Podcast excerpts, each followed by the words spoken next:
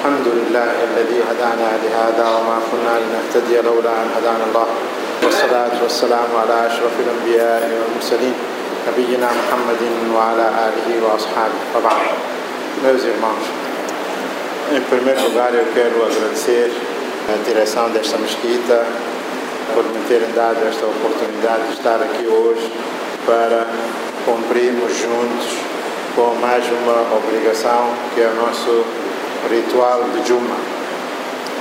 Eles têm por hábito perguntar qual é o tema. Nós somos o tema e eu vou falar também acerca de nós. Quando digo nós, é para dizer que nós, os muçulmanos, muçulmanos de Moçambique ou da África do Sul, ou da Arábia, ou da América, todos nós, como muçulmanos, estamos num barco a navegar numas águas turbulentas. Quem está a acompanhar as notícias nota isso. Nós estamos a navegar no oceano cheio de tempestade. Nós estamos a querer andar com o nosso barco, todos nós muçulmanos do mundo, contra a maré e contra o vento. Isto é a nossa realidade.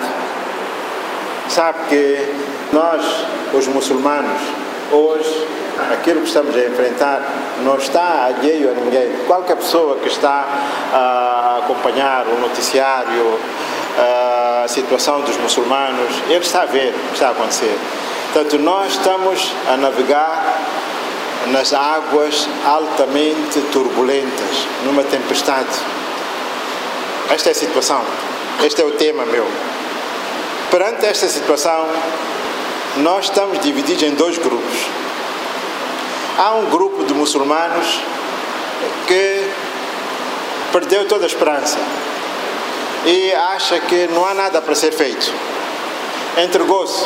Pronto, epa, esta é a realidade, não se faz mais nada, a única coisa que você tem a fazer é enquadrar-se, encaixar-se naquilo que está a acontecer e pronto, não há mais nada. São aqueles que sofrem de complexo de inferioridade. Eu ainda posso dizer que se eles parassem só ali, disser, pronto, não temos nada a fazer, não temos força, eram menos. Mas ainda são daqueles que podem até juntar-se a outros e começar ainda a rebaixar a sua própria religião. Sentem complexo. Você vê, esta é a realidade nossa. Se você for fora, você ver, há meninas, por exemplo, muçulmanas, que estão a vestir, a andar, a portarem-se de forma vergonhosa. Você nem pode identificar elas como muçulmanas. São essas que não há nada a fazer. Esta é a situação. Aliás, você vê na televisão, na imprensa, na comunicação, quando aparecem meninas muçulmanas, eles sabem que esta tem um background muçulmano. Eles expõem a elas mais, para ainda dar mais ênfase. Olha, isto, a mudança não está a afetar só os outros. Até muçulmanas já aderiram.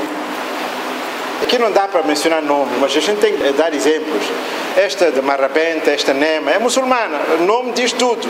Mas como é que está sendo apresentada pela mídia de comunicação?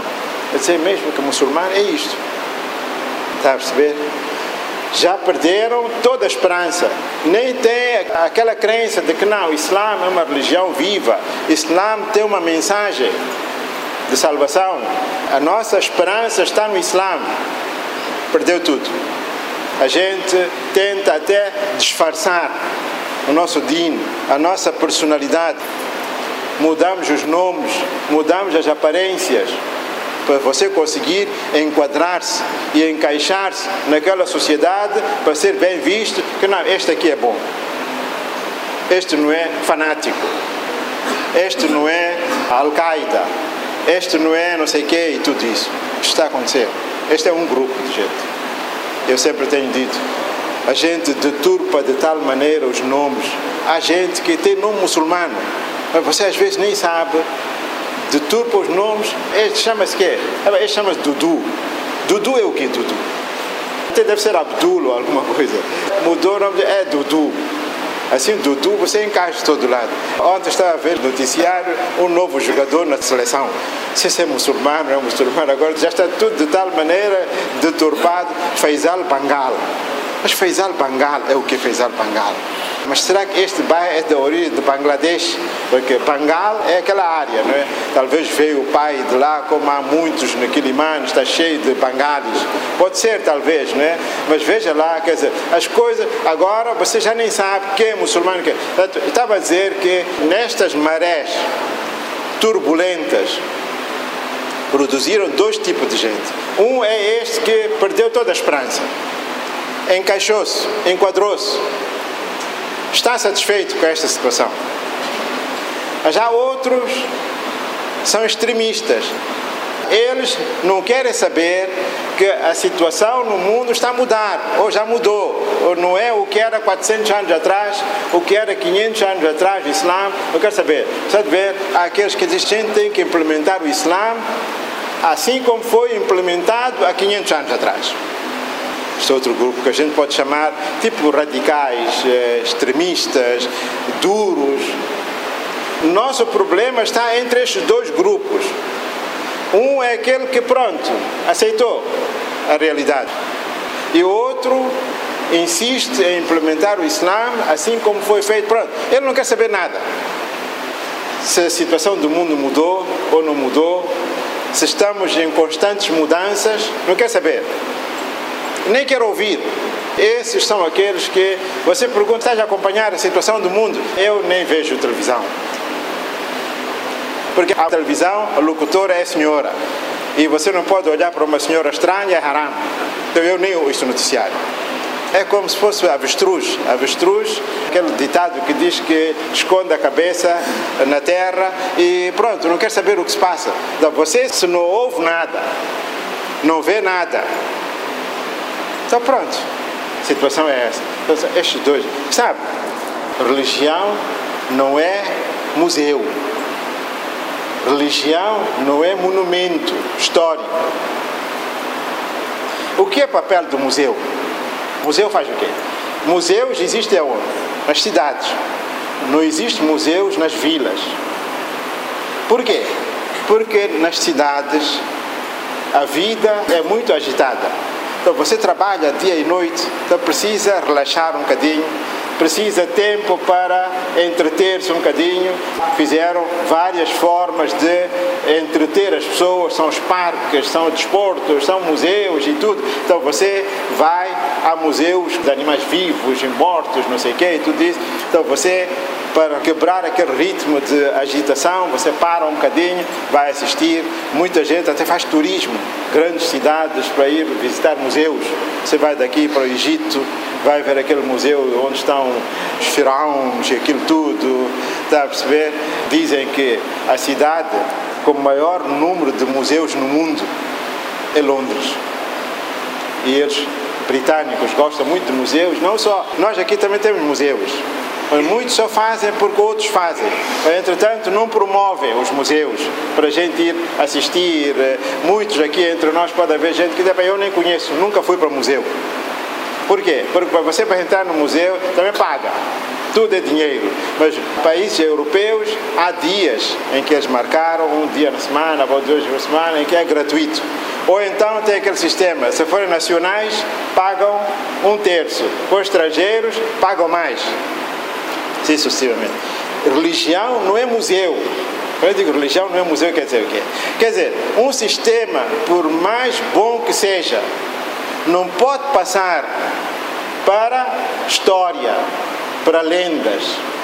É o que nós estamos a fazer com a religião. A gente transformou a religião como se fosse um museu. Quer dizer, você vai lá para entreter-se, porque a vida está muito agitada, então de vez em quando Aqui nossa gente fala isso também. Na conversa, muita coisa a gente aprende com as pessoas.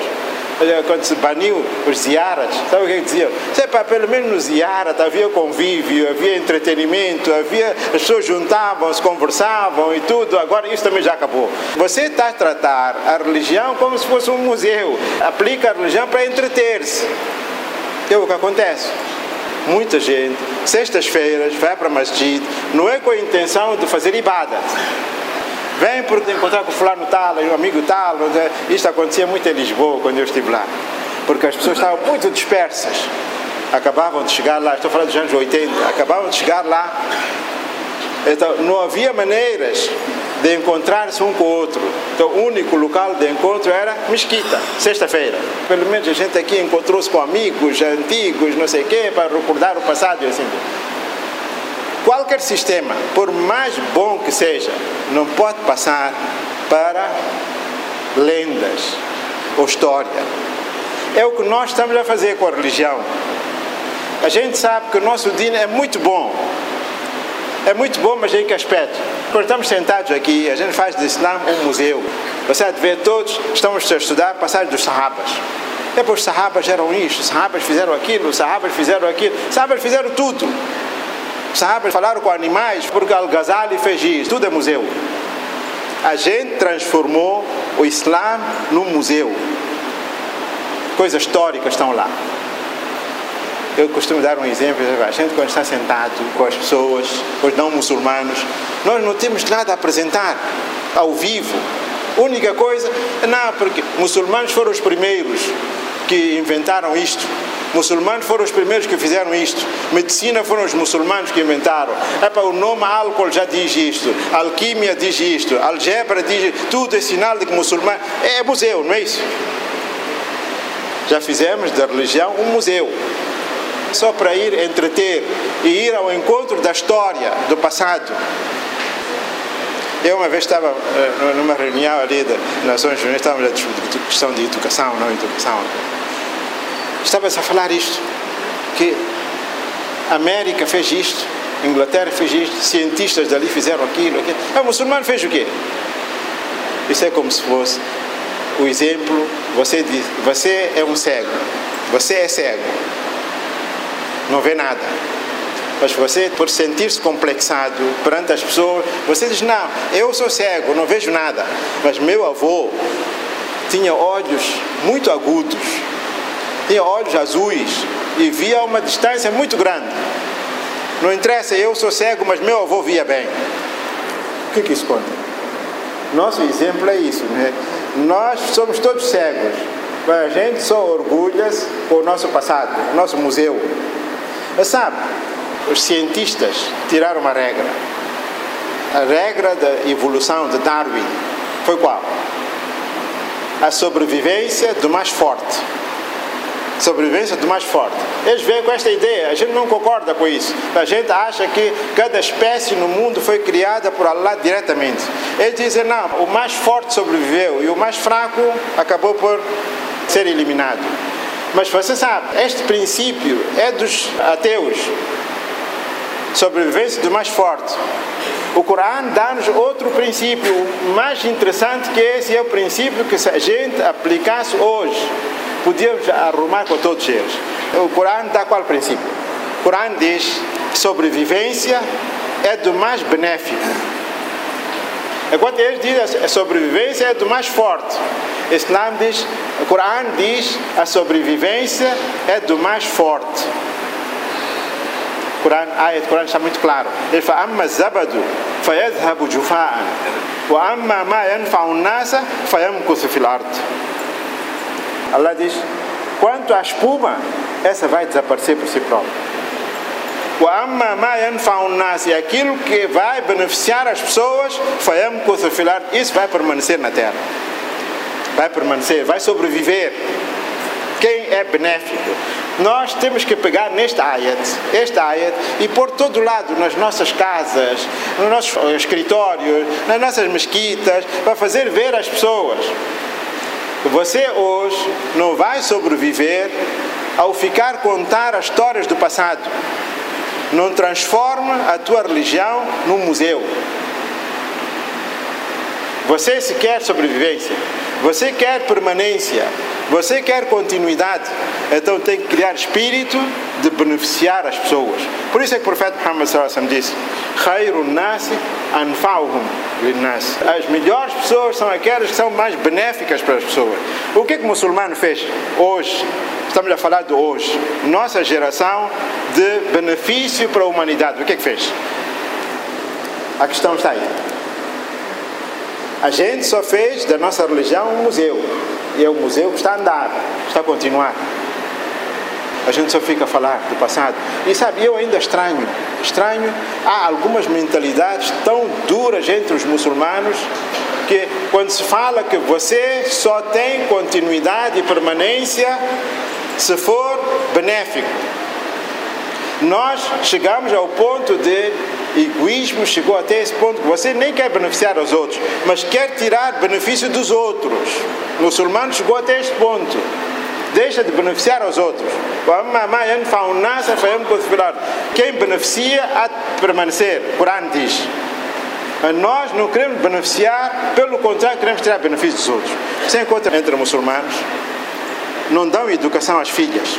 Não dão. Acho que não. Minha filha estudou até quarta classe, chega. Agora tem que ficar em casa. Pronto. Mas são os mesmos quando a filha está doente eu quero minha filha ser atendida por uma médica. Você, se não quer educar a tua filha, de onde é que há de vir médica para atender a tua filha? Se todos começarem a pensar assim, eu também não posso educar a minha filha, você também não educa a tua filha, há de haver alguma médica. Você vê, ela não quer beneficiar aos outros, só quer tirar benefício dos outros. Sabe uma estatística, outra vez estava a ler num jornal, muito interessante, esta coisa sobre transfusão de sangue, transplante de órgãos e tudo isso. Estou a falar da África do Sul, no jornal de lá, ainda tem cortes comigo. Lá há muitos ânimos, sabe? Esses, os tais, do segundo grupo. Sepa, é haram. Transfusão é haram, transplante é haram, tudo é haram. Mas os gajos podem fazer estatística, chegaram à conclusão que os maiores recipientes de órgãos na África do Sul são muçulmanos. Os maiores recipientes são muçulmanos. Mas eles dizem que você não pode dar outro. Você não pode dar outro, só pode ficar a receber. O Corão Quem beneficia as pessoas não é regra de mais forte, é regra de mais benéfico. É o que está a acontecer hoje. Nós, além de não querer beneficiar a ninguém, a gente só quer tirar benefício de todos. Nosso princípio é, é por isso mesmo que a gente está a enfrentar o que está a enfrentar. Humilhação por todo lado. Hoje já muçulmano já não tem valor nenhum. A gente é mal visto por todos os lados. Por quê? Porque a gente não dá para nada. Não dá para beneficiar a ninguém. O que é que o muçulmano fez hoje? O muçulmano fez o quê? Apresenta lá uma coisa tudo o que você está a ver de benefício geral foi feito pelos não muçulmanos.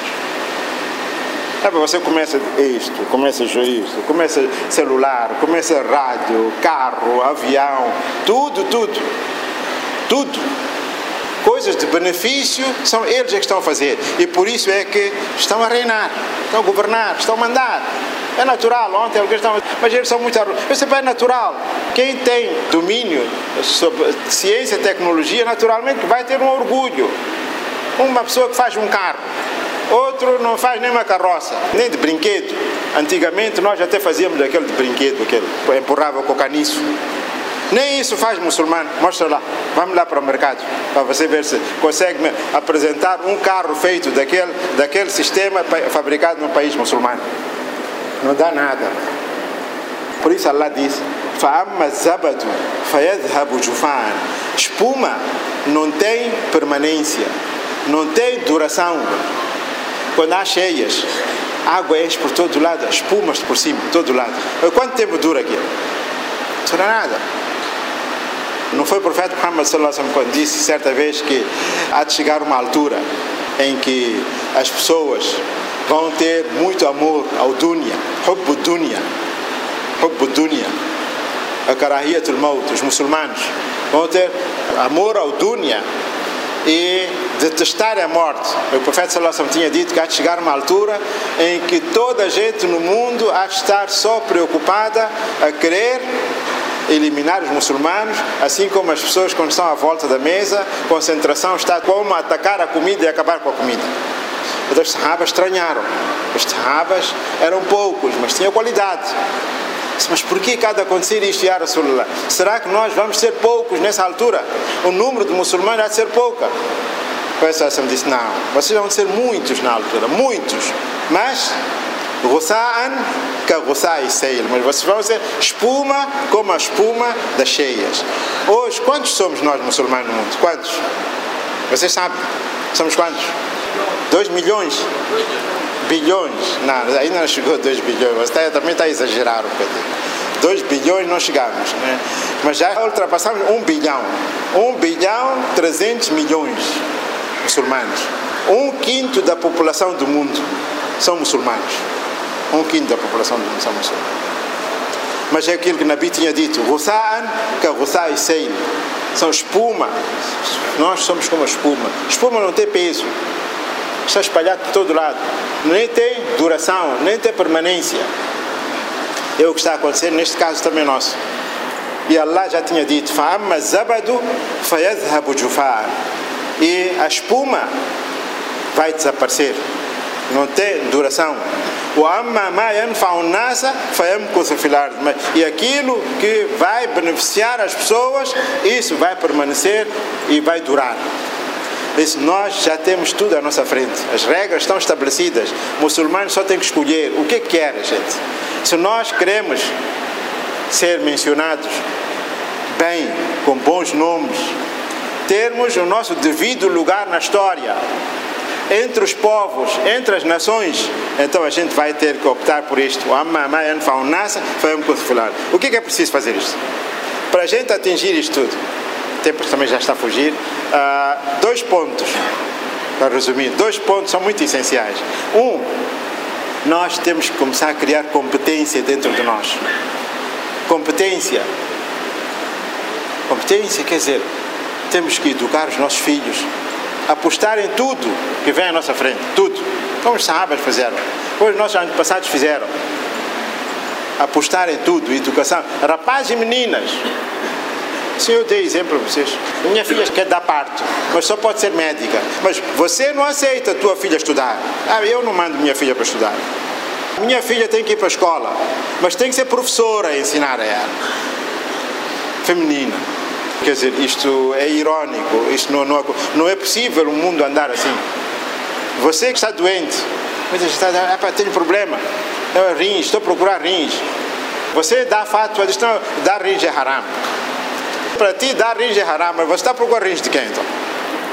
Está a procurar rins de quem? Se todos aplicar esse fatwa, então não há rins nenhum no mundo quer olhos, querem, eh, querem não sei o quê, querem tudo transplante. Quer, não, não, é assim que funciona. Nós temos que começar a criar competência. Nós, neste momento, eu quando falo sempre, falo com dor e mágoa. Sabe? Ao ver a nossa situação, o muçulmano hoje não está em nenhum lado, por isso é que as pessoas não nos dão valor e ninguém vai dar valor a nós. Nosso valor não está em você andar com um celular iPhone 5, ou 6, ou, ou Samsung 5, ou não sei o quê. Não é isso. Mesmo se você andar a exibir, nossa gente tem hábito, né? Porque só temos três empresas ainda. Para Movitel você tem que ter um. Para Vodacom tem que ter um. Para MCL tem que ter um. Cada um tem três celulares na mão, maço de cigarro na mão e chave do carro na mão. Vamos lá, o que é isso? Oh, brincadeira. É? Isso não vai trazer nenhum valor para nós, não vai adicionar nem acrescentar nenhum valor para nós. Você está a gingar coisa do outro. Coitado do fabricante, está caladinho. Eu nunca vi um coreano aí a gingar aí. Ele é que faz Samsung. Nunca você viu coreano a gingar aí. Nenhum lado.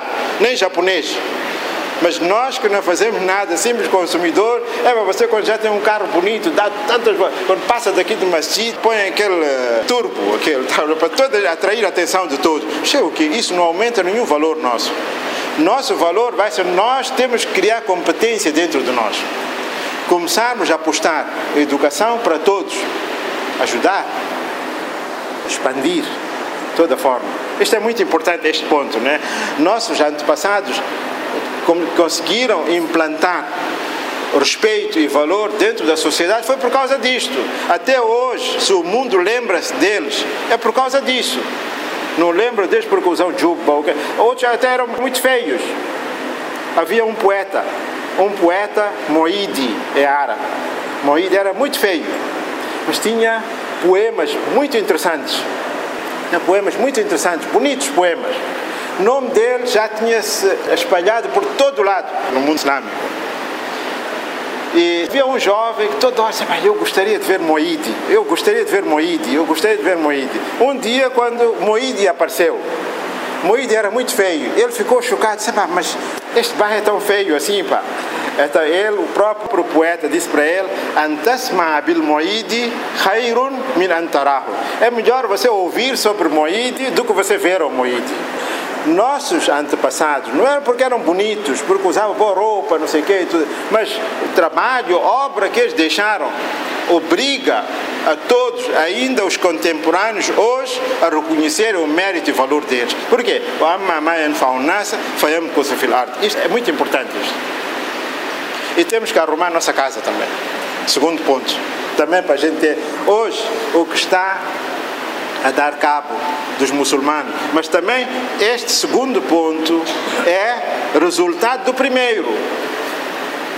Porque nós já somos todos incompetentes. Não temos competências, capacidades em nada. A indústria, tecnologia, ciência, enquanto outros já estão chegando na Lua, outros já estão chegando não sei aonde, todo lado estão a fabricar, cada, cada dia a dia está a sair novos uh, modelos de celulares e tudo. Você até fica admirado só ao ver o trabalho dele. Você, você, mas será que este é um homem como eu que fez uma coisa destas? Onde chegou a inteligência dele? Mas é pessoa como nós. Mas porquê? Mas trabalham, estudam, dedicam-se.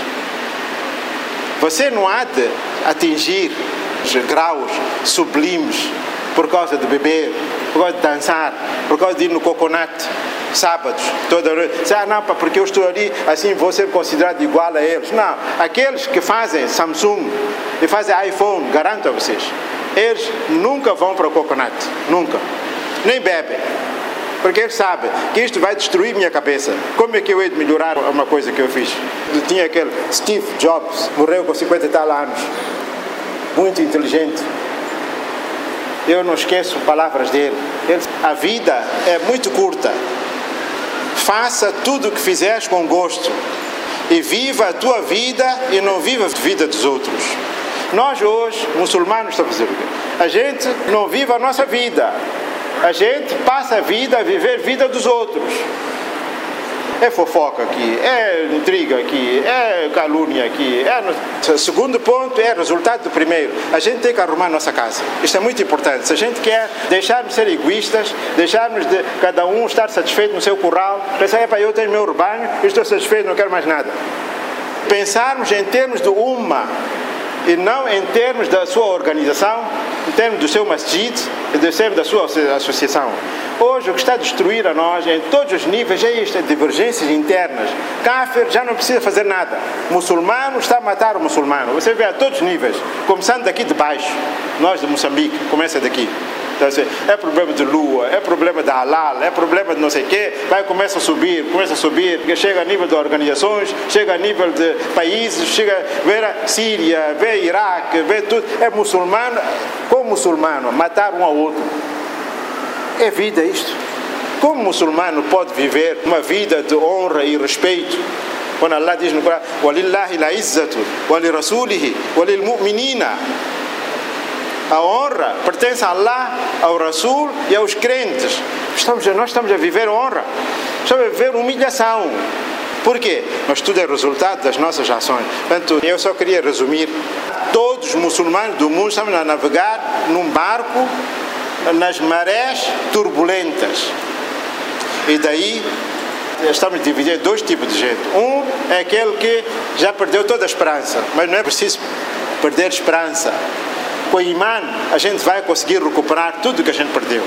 com o imã, mas é bom a gente voltar para as nossas origens. E outro também que quer implementar o Islã da forma como foi implementado, que a gente ouve, são os talibãs, não sei o quê, aquelas Al-Qaeda, há muitos deles que estão a prejudicar mais ao Islã do que beneficiar o Islã causa da sua maneira errada de pensar. Portanto, a gente tem que procurar meios intermediários. Além de mais, eu disse, esta ayat é um grande ayat para nós. A gente não deve viver como espuma, mas devemos fazer alguma coisa para beneficiar tudo o que está à nossa volta.